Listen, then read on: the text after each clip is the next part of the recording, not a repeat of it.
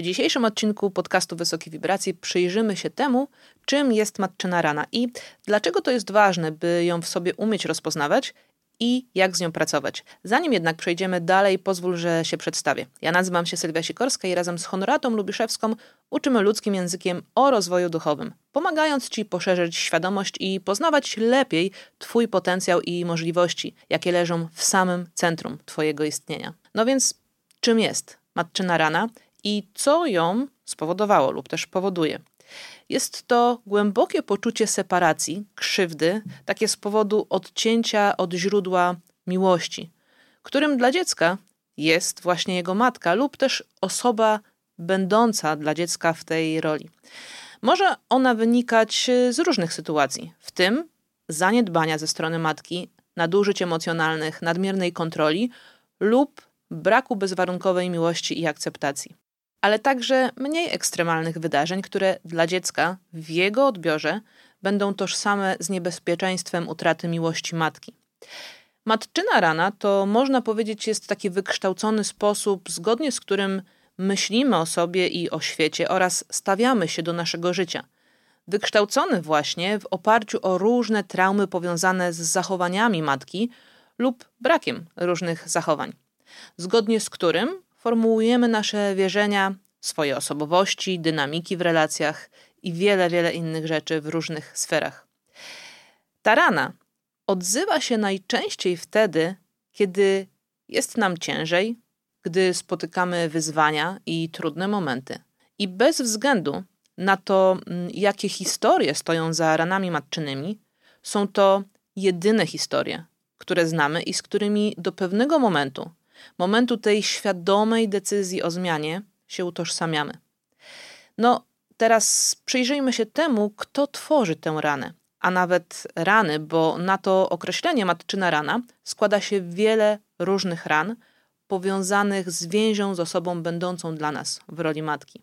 Z jednej strony składają się na nią wszystkie doświadczenia pokoleniowe, traumy rodziców, dziadków, pradziadków, które mogą odbijać się w niedojrzałości emocjonalnej czy też różnych zachowaniach, jak na przykład narcyzm. Do tego dochodzi jeszcze świadomość lub jej brak, chęć do zmian lub też brak chęci do zmian i poznania siebie. Jednak bez względu na to, skąd pochodzą te pokoleniowe traumy, to jest nadal jedyny wzorzec, jaki poznajemy jako dziecko najważniejszej dla nas relacji. Bo przecież my jako dziecko nie wiemy, że mama na przykład ma depresję poporodową po młodszym rodzeństwie, albo sama nie miała ciepła w domu rodzinnym, czy też na przykład przeżywa duży stres w pracy. No nie, my jako dzieci tego po prostu nie wiemy. Będąc dzieckiem do mniej więcej szóstego roku życia, postrzegamy świat bardzo egocentrycznie. Co to znaczy? To znaczy, że wszystko, co się dzieje w naszym życiu, zarówno te dobre rzeczy, jak i te złe, przyjmujemy jako efekt naszego działania lub jego braku. I kiedy mama jest na przykład smutna, my szukamy winy w sobie. Kiedy mama jest zła, my uznajemy jako dzieci, że zrobiliśmy coś złego. Dziecko szybko odbierze i poczuje, że to właśnie z jego powodu matka bywa smutna, zła, że to przez nie nie może pracować, kłóci się z mężem, miewa migreny i przez poród nas jako dzieci nie może odzyskać swojej dawnej figury. Mama w oczach dziecka jest jedyną wyrocznią, źródłem przetrwania i życia. Jeśli czujemy, że mama nas odpycha, nie kocha nas, a tak uważamy jako dzieci, gdy na przykład mama wracając z pracy, jak maszyna ubiera nas w przedszkolu, nic nie mówi, nie słucha naszej historii o tym, że na przykład Maciek zabrał nam ulubioną zabawkę, ciągnie nas za sobą i współcześnie jeszcze rozmawia przez telefon, a dziecku rzuca zdawkowo: No weź się tak nie wlecz, bo ja się śpieszę i znowu się przez ciebie gdzieś tam spóźnię. No więc w dziecka podświadomości zakotwicza się przekonanie, że jest niepotrzebne, że jest balastem, że jego emocje i sprawy są nieważne, że nie jest być może nawet chciane, skoro nie ma dla niego czasu, lub też akceptowane. A jeśli matka go nie akceptuje, no to kto będzie w stanie je zaakceptować? I czy to postrzeganie zmienia się, kiedy my sami już jesteśmy dorośli? No nie. Dziecko dorasta, staje się dojrzałą kobietą, mężczyzną, a w jej i jego przekonaniu wciąż tkwi poczucie, że jest niewystarczające i że na coś nie zasługuje. Będzie ono bardzo chciało uszczęśliwić swoją mamę, dlatego podświadomie uwierzy, że to z nim jest coś nie tak. Odrzucanie przez matkę jest groźniejsze i bardziej bolesne niż porzucenie samej i samego siebie. Ta matczyna rana przejawiać się zaczyna w każdym aspekcie życia. Od pracy, przez finanse, zdrowie, życie prywatne, a także w relacjach z innymi. I dlatego właśnie w źródle, platformie wielowymiarowego rozwoju, pracujemy nad czterema sferami życia: relacją ze sobą, relacją z innymi, relacją z ciałem i zdrowiem oraz finansami. Źródło to jest bardzo przemyślany proces, który ma na celu pomóc Ci uwolnić Twój potencjał przez pracę z umysłem, ciałem i duchem. W źródle przez 12 miesięcy czeka na Ciebie piękna i ważna integracja oraz uzdrawianie. Jest to także piękna przestrzeń, w której co miesiąc możesz mieć z nami masterclass na żywo. Więcej szczegółów znajdziesz gdzieś pod tym nagraniem. No dobrze, jak mówiłam wcześniej, matczyna rana przejawiać się zaczyna w każdym aspekcie życia. Od pracy przez finanse, zdrowie, życie prywatne i w relacjach z innymi. Ból pojawia się zawsze, kiedy czujemy się odrzuceni, pominięci, niedocenieni, mało ważni, lub też kiedy bardzo się o coś staramy i nie dostajemy tego, co chcemy, lub kiedy podświadomie staramy się dopasować pod pewne schematy zachowań do tego, czego doświadczaliśmy jako dzieci w relacji z matką. Z jednej strony, my jako dzieci przyjmujemy zachowania matki jako niepodważalne i mocno połączone z nami. Z drugiej, nasze matki, podobnie jak ich matki, mogą dać nam tylko tyle, ile mają. Nie mogą przekazywać nam czegoś, czego same nie dostały, choć zawsze dają nam 100% swoich możliwości na dany moment. Może to być 100% nieświadome, poranione, zagubione, straumatyzowane i zamknięte w dorosłej kobiecie, którą sterują dziecięce rany. Każda matka chce dla swojego dziecka wszystkiego, co jest najlepsze, ale jeśli sama nie poradzi sobie z własnym bólem, ze swoją matczyną raną, nie pogodzi się z poniesionymi wyrzeczeniami, jej wsparcie dla dziecka nie będzie płynąć z miłości bezwarunkowej i w dziecku może wywołać wstyd, poczucie winy czy powinności. Dopóki ktoś świadomie nie zajmie się swoimi ranami, będzie je przekazywał dalej. Dopóki ktoś nie kocha siebie, może dać dalej taką miłość, jaką zna, najczęściej warunkową i pokaleczoną. Dlatego tym bardziej doceń siebie za to, że słuchasz tego podcastu i już robisz coś w kierunku uzdrawiania swoich matczynych ran. W relacjach z autorytetami, osobami, od których jesteśmy zależni, często powtarzamy skrypt, jakiś wzorzec relacji z matką. Na przykład uzależnienie od czyichś emocji, chęć zasłużenia na podziw i akceptację. Matka staje się dla nas pewnym wzorcem roli, a kiedy on zostaje stworzony na kruchych fundamentach lub uszkodzonych, wtedy w naszym życiu powstają wyrwy w konstrukcji w postaci właśnie matczynych ran.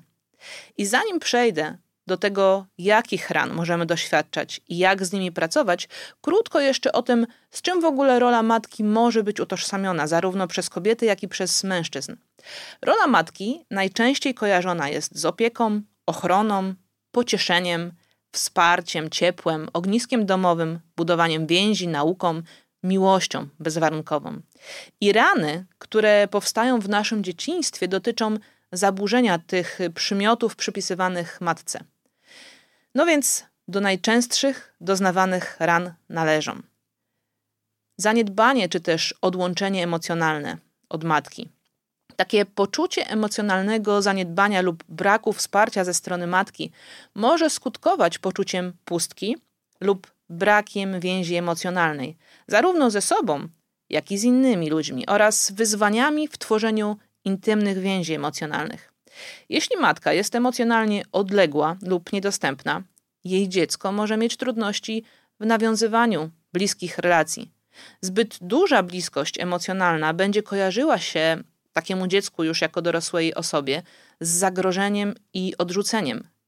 Mężczyzna na przykład w dorosłym życiu może więc wchodzić w rolę niedostępnego macho lub też uzależniać się emocjonalnie od tych, którzy okażą mu bliskość. Do tego stopnia, że na każdy grymas, powiedzmy żony czy partnerki, czy też osoby, w której będzie szukał spełnienia roli matki, nieświadomie na każdą ewentualność utraty czułości czy opieki będzie w stanie poświęcić wszystko, byle tylko nie stracić tej czułości i bliskości. Synowie, których matka zdradziła ich zaufanie lub była też tak nierzetelna emocjonalnie, mogą mieć trudności z zaufaniem kobietom, co może wpływać na ich relacje romantyczne. Z kolei kobiety w dorosłym życiu mogą mieć problemy z nawiązywaniem relacji, przykład przyjacielskich, ale także partnerskich. Mogą pragnąć i lgnąć do czułości, intymności czy bliskości. Relacji, w której poczują, że drugiej kobiecie w przyjaźni na przykład zależy i troszczą się o nie. I jednocześnie, kiedy taka relacja, na przykład przyjacielska, wydaje im się zbyt bliska, gdy ktoś je pozna zbyt dobrze, za dużo o nich wie, gdy poczują zbyt dużo ciepła, może pojawić się chęć ucieczki lub zepsucia takiej relacji, albo oziębienia tej relacji, zanim druga strona odłączy się emocjonalnie lub przestanie o nie dbać. Kolejna z ran, której możemy doznawać, to jest krytyka, ocenianie i dezaprobata. Taka ciągła krytyka lub osądzanie e, ze strony matki może skutkować niską samooceną i poczuciem własnej wartości. Powodować wręcz takie poczucia bycia niegodną i niegodnym oraz wywoływać uporczywą potrzebę sprawdzania się. Synowie którzy doświadczyli krytyki lub surowego osądu ze strony swoich matek, mogą zinternalizować samokrytyczne głosy, co prowadzi do braku współczucia dla siebie, a w konsekwencji bardzo często także dla innych. Ja nie zasługuję na współczucie, więc ty też nie zasługujesz na współczucie mogą pójść w udowadnianie światu, że zasługują i ważniejsze będzie dla nich na przykład zdobycie wszelkich atrybutów sukcesu niż własne zdrowie czy też relacje. Mogą być na przykład władczymi szefami, dojeżdżającymi psychicznie swoich pracowników. Matki, które konsekwentnie krytykują lub oceniają wybory lub wygląd swoich córek, mogą przyczyniać się do płynącej z niskiej samooceny chęci polepszania swojego wyglądu, czy też braku akceptacji swojego wyglądu. Matki, które przedkładają wygląd fizyczny nad cechy wewnętrzne, mogą spowodować, że ich córki rozwiną płytkie poczucie własnej wartości. Dzieci krytykowane i oceniane mogą też w niezdrowy sposób w swoich przyszłych relacjach walczyć o rację, byle tylko udowodnić, że ich zdanie się liczy lub że ich punkt widzenia jest tym jedynym i słusznym że ich zawsze będzie na wierzchu.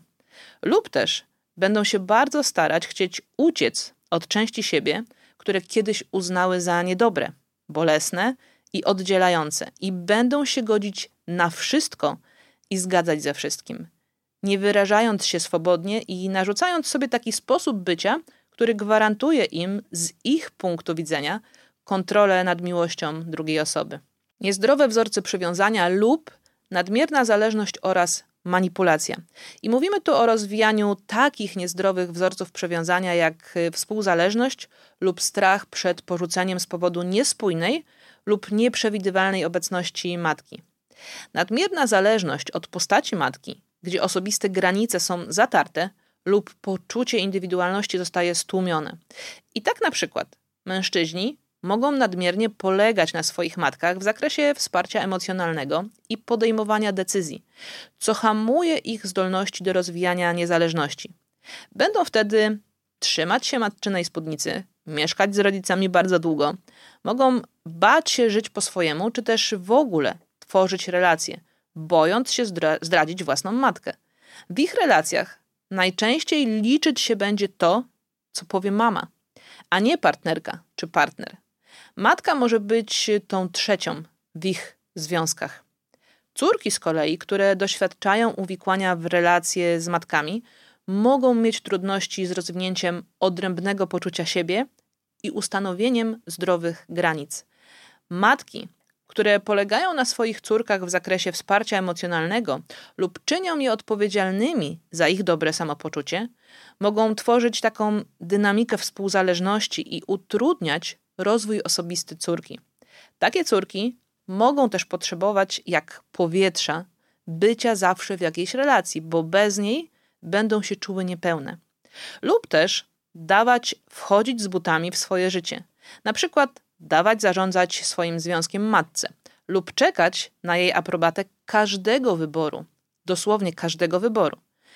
Matki mogą wykorzystywać poczucie winy lub manipulację emocjonalną, aby kontrolować wybory i decyzje swoich dzieci, co prowadzi do poczucia dezorientacji i zwątpienia w siebie.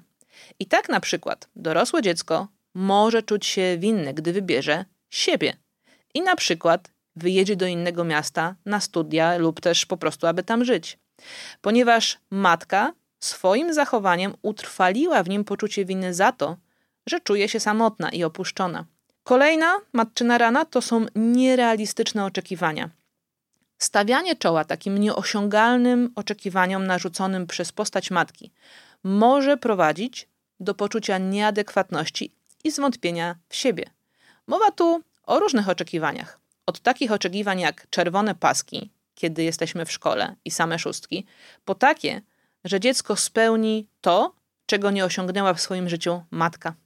Nierealistyczne oczekiwania matki co do osiągnięć lub zachowania jej syna mogą prowadzić do poczucia presji, niepokoju związanego z osiąganiem celów i sukcesów i lęku przed porażką. W konsekwencji może on podejmować działania, na przykład prowadzące do zadłużeń, lub uciekać od odpowiedzialności za swoje wybory, na przykład w różnego typu używki. Byle tylko nie przyznać się przed sobą do porażki. Synowie wychowywani przez matki o perfekcjonistycznych tendencjach mogą zmagać się z poczuciem, że nigdy nie są wystarczająco dobrzy, lub nieustannie dążą do nieosiągalnych standardów. Tu możemy spotkać się z facetami, którzy będą wyżywać się na siłowni, bo tu mogą sprostać oczekiwaniom, lub za kierownicą, bo tu też przecież są panami szosy, albo na swojej rodzinie, której nawet nie dadzą szansy mieć jakichkolwiek oczekiwań. Albo w drugą stronę, mogą być pod pantoflem, uznając się za kogoś gorszego, czy też nic niewartego. Mogą to być także mężczyźni o skłonnościach pedantycznych, którzy będą tym terroryzować swoją rodzinę. Córki, które dorastały starając się sprostać oczekiwaniom swoich matek, mogą mieć trudności z potwierdzeniem własnych potrzeb i przekładać szczęście innych nad własne. Mogą się nadmiernie poświęcać po to, by zyskiwać cały czas poczucie aprobaty i miłości od kogoś z zewnątrz. I przez większość swojego życia będą podejmować decyzje w oparciu o to, co by powiedziała na to mama. Czy byłaby ze mnie dumna i zadowolona? Czyli czy dałaby mi swoją uwagę i miłość bez oceny? Kolejna matczyna rana to nieobecność lub porzucenie czy też odrzucenie. Radzenie sobie z nieobecnością fizyczną lub emocjonalną postaci matki, skutkujące poczuciem porzucenia, straty, pustki lub tęsknoty za matczyną miłością i troską oraz więzią. Dzieci, które doświadczają niespójnej lub nieprzewidywalnej obecności matki, mogą rozwinąć lęk przed porzuceniem, co z kolei może prowadzić do trudności w tworzeniu bezpiecznych więzi z innymi ludźmi. I to wcale nie musi być tak, że to jest takie porzucenie, czy też odrzucenie na zasadzie: OK, oddaję cię, nie chcę cię, yy, idziesz do adopcji, czy też do dziadków na wychowanie, czy ewidentnie po prostu ja nie chciałam mieć syna, czy nie chciałam mieć córki, to niech te, teraz tobą się ojciec zajmie. Nie. To może być konieczność podjęcia przez mamę pracy i wysłanie dziecka do żłobka, przedszkola, czy też zostawienie go z nianią. To może być zgubienie dziecka w tłumie lub niepoświęcanie mu uwagi, bo na przykład pojawia się rodzeństwo albo ważniejszy jest biznes, czy praca, czy współcześnie social media. Dzieci, którym brakuje troskliwej lub serdecznej opieki macierzyńskiej, mogą mieć trudności z doświadczeniem i wyrażaniem miłości i czułości w swoich związkach. Mogą mieć taką nikłą ekspresję emocji, tak że ciężko jest się domyśleć, czy ktoś na przykład odczuwa radość, czy też jest smutny. Zazwyczaj są to osoby o bogatym świecie wewnętrznym, w którym tworzą sobie bezpieczne schronienie. Mogą to być osoby, które wypracowały sobie taki system, który przykuwał uwagę matki. Na przykład, zawsze wtedy, kiedy choruję, mama poświęca mi uwagę i mnie nie zostawia. I tak będą przykuwać uwagę swoich bliskich także w dorosłym życiu. Albo kiedy robię to, na czym jej zależy. Na przykład, gdy mama lubi, gdy jest sprzątnięte, gdy wszystko ma swój porządek i trzyma się zasad, to wtedy w dorosłym życiu będzie najlepszym pilnowaczem zasad, na przykład niespóźniania się lub sprzątania. Albo gdy są ze mną kłopoty, na przykład w szkole, wtedy mama przyjeżdża, może i krzyczy i jest zła, no ale jest, poświęca mi czas, jest obecna. A więc w dorosłym życiu będę takim dzieckiem w różnych kłopotach, aby otrzymywać uwagę innych ludzi w koło. Wypełnij moją pustkę. To jest taki częsty niemy krzyk dorosłych dzieci, które doznały jakiejś formy porzucenia. Daj mi obecność i uwagę, której nie dała mi mama. Dużo tu może być wołania o uwagę w różnych postaciach, chociażby w postaci bycia głośnym, wychodzenia na front, popisywania się, osiągania sukcesów, aby pokazać, że ja zasługuję na obecność i uwagę matki. Lub też wchodzenie w uzależnienia i zależności, aby ktoś nas ratował, żałował, poświęcał czas i uwagę. Także wchodzenie w rolę ofiary, której trzeba pomóc i którą trzeba uratować. Ale też w taką rolę Zosi Samosi. Ja, no przecież ja nikogo nie potrzebuję. Sam i sama sobie ze wszystkim poradzę.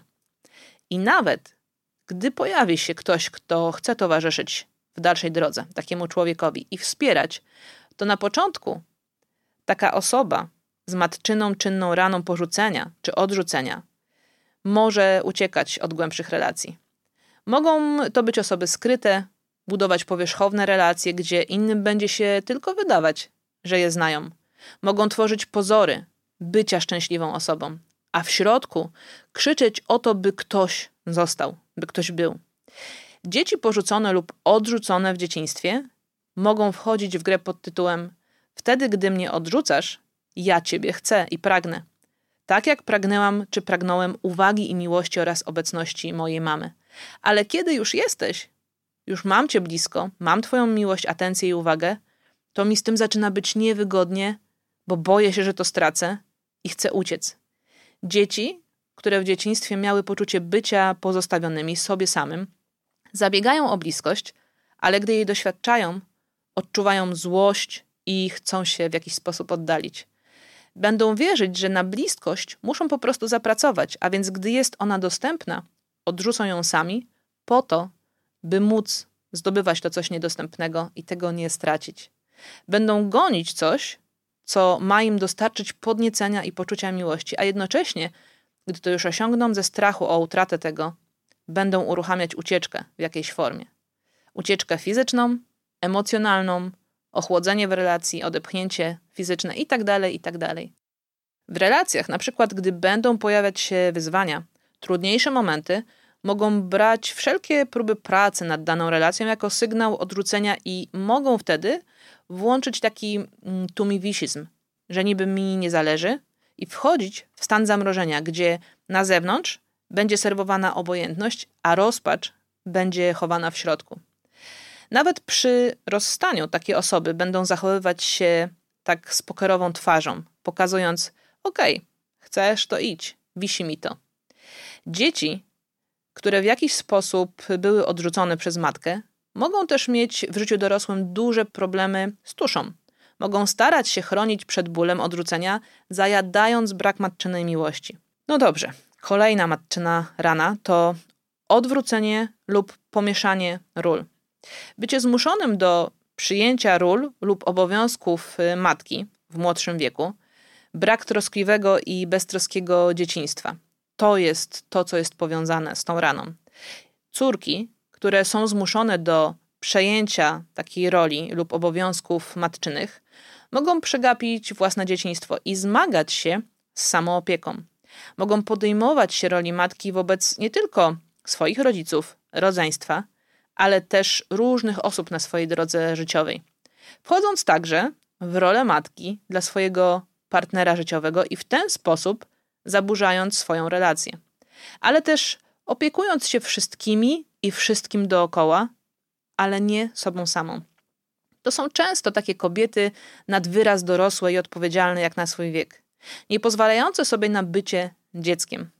Synowie, którzy czuli się odpowiedzialni za emocje lub dobre samopoczucie matki, czyli byli wkładani w rolę dorosłego w tej relacji, mogą dźwigać ciężar i mm, zmagać się z ustalaniem zdrowych granic w różnych sferach życia.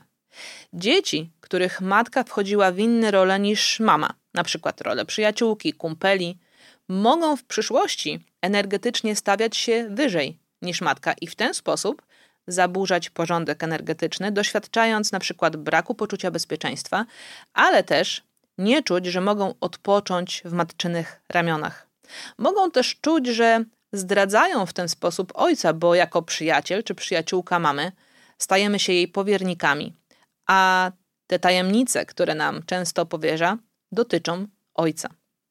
Matka może też stawiać nieświadomie syna w pozycji swojego energetycznego partnera, także podświadomie oczekując od niego objęcia tej roli w niektórych aspektach życia, gdy dorasta na przykład wzięcia odpowiedzialności materialnej czy też mentalnej za nią jako kobietę. Chcąc, nie chcąc, w ten czy inny sposób możemy wchodzić w relacje naszych rodziców, to znaczy pomiędzy nich, i często będąc stawianymi w roli rozjemców czy też sędziów, następnie przenosząc niezdrowe wzorce do swoich dorosłych relacji. Matka modeluje to, kim jest kobieta i jak wychodzi ona do świata, zarówno córkom, jak i synom. Córki uczą się więc od matki tego, jakie mogą pozwolić sobie być w każdej sferze życia, a synowie, jakie kobiety są, jaki jest wzór kobiety idealnej w ich oczach, lub też od jakiego wzoru chcą uciec. No i choć nam, kobietom, często zdarza się mówić: Ja na pewno nie będę taka jak moja matka, to jak często łapiemy się na nieświadomym powtarzaniu różnych wzorców, zwłaszcza w kontekście relacji partnerskich czy podejścia do dzieci. Często, prawda?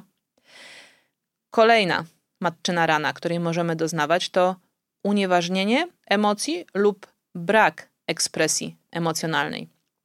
Dorastanie w takim środowisku, w którym zniechęcano do wyrażania emocji lub było ono postrzegane jako oznaka słabości, prowadzi do trudności w dostępie i wyrażaniu emocji, czy też konsekwentne unieważnianie lub odrzucanie emocji przez postać matki y, skutkuje w trudnościach w rozpoznawaniu i wyrażaniu własnych uczuć.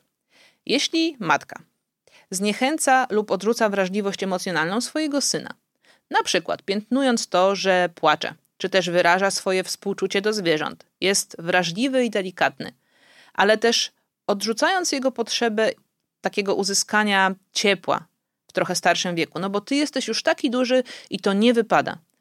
To on w dorosłym życiu może mieć trudności z tłumieniem emocji lub połączeniem się ze swoimi emocjami. Ciężko będzie mu nie tylko wyrażać swoje emocje i uczucia w relacjach z innymi ludźmi, ale też nazwać je dla samego siebie. Będzie wtedy często chodził w zbroi, byle tylko nic nie czuć, bo przecież czucie jest złe. Zresztą kobiety też będą udawały twardsze niż są dla przetrwania i będą zakładać zbroję. Jeśli po raz kolejny, na przykład kobieta dzieli się ze swoją mamą jako dziecko, tym, że koleżanki i koledzy w szkole jej dokuczają i czuje, że po prostu jej nie lubią, a jej mama mówi: Oj, daj spokój, to tylko takie dziecięce przekomarzanie. Albo gdy powie, że wiesz, mamo, boję się chodzić drugą stroną bloku i wpada wtedy w panikę, jak mama wysyła ją chociażby do skrzynki pocztowej, a mama jej mówi: Wszystko wyolbrzymiasz, naprawdę. Bez pytania, skąd pojawia się w ogóle taka panika? No to w życiu dorosłym taka kobieta nie będzie miała odwagi na przykład mówić o tym, że w pracy doświadcza mobbingu, bo przecież i tak jej nikt nie wysłucha, prawda? To jej czucie jest przecież nieważne. Dzieci, które dorastały w środowisku, w którym ich matki nie zachęcały do otwartej i szczerej komunikacji, zwłaszcza emocji, mogą mieć problemy ze skuteczną komunikacją w relacjach i związkach. Kolejną raną jest brak matczynego wsparcia i matczynej opieki.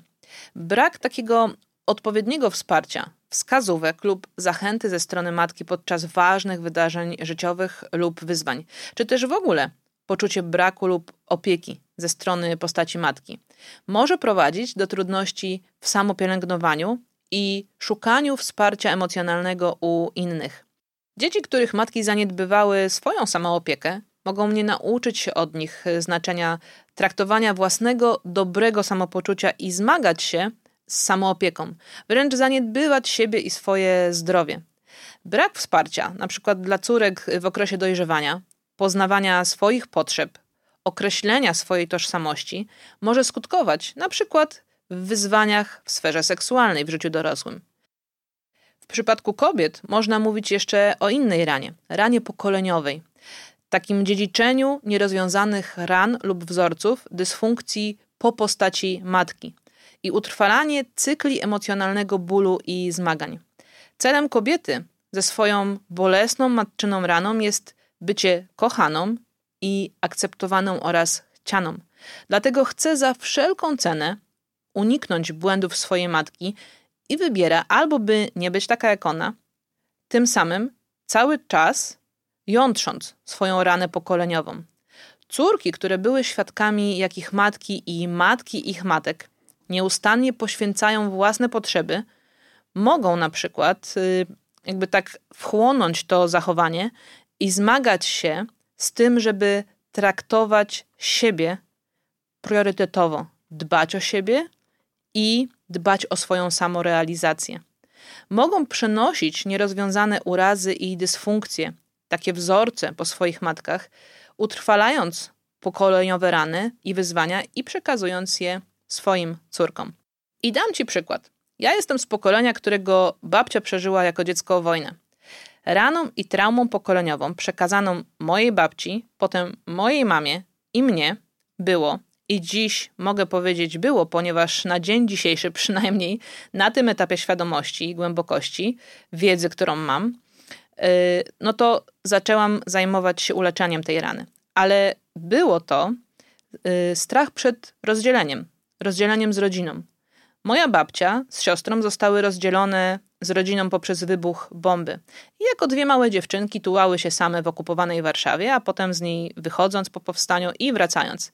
A więc potem, już w późniejszym życiu, po zakończeniu wojny, moja prababcia najpierw trzymała całą żyjącą rodzinę przy sobie, nawet zaszczepiając każdemu z nich takie przekonanie, że nie mogą przeprowadzić się na drugą stronę Wisły, bo co będzie, jak znowu wojna wybuchnie. I gdy prababcia zmarła, to tę rolę trzymającą wszystko i wszystkich przy sobie przejęła moja babcia.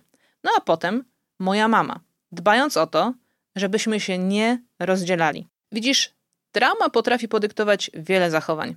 Strach przed rozłączeniem był tak duży u mojej babci, że dla mojej mamy dokładała ona jeszcze szantaż emocjonalny, takie niezdrowe połączenie emocjonalne, aby moja mama przypadkiem nie wyjechała nigdzie, ani nie przeniosła się y, na studia, czy też do pracy. Trauma rozdzielenia zatrzymała się na mnie, choć też przez jakiś czas, po to tylko, aby nie być rozdzieloną od na przykład swoich przyjaciół czy rodziny, potrafiłam się dostosowywać, wybierać życie, które nie było tym, co czułam, ale tym, co dawało mi to połączenie z bliskimi. I na koniec jeszcze jeden, choć oczywiście nie ostatni, rodzaj matczynej rany, odnoszący się do mężczyzn.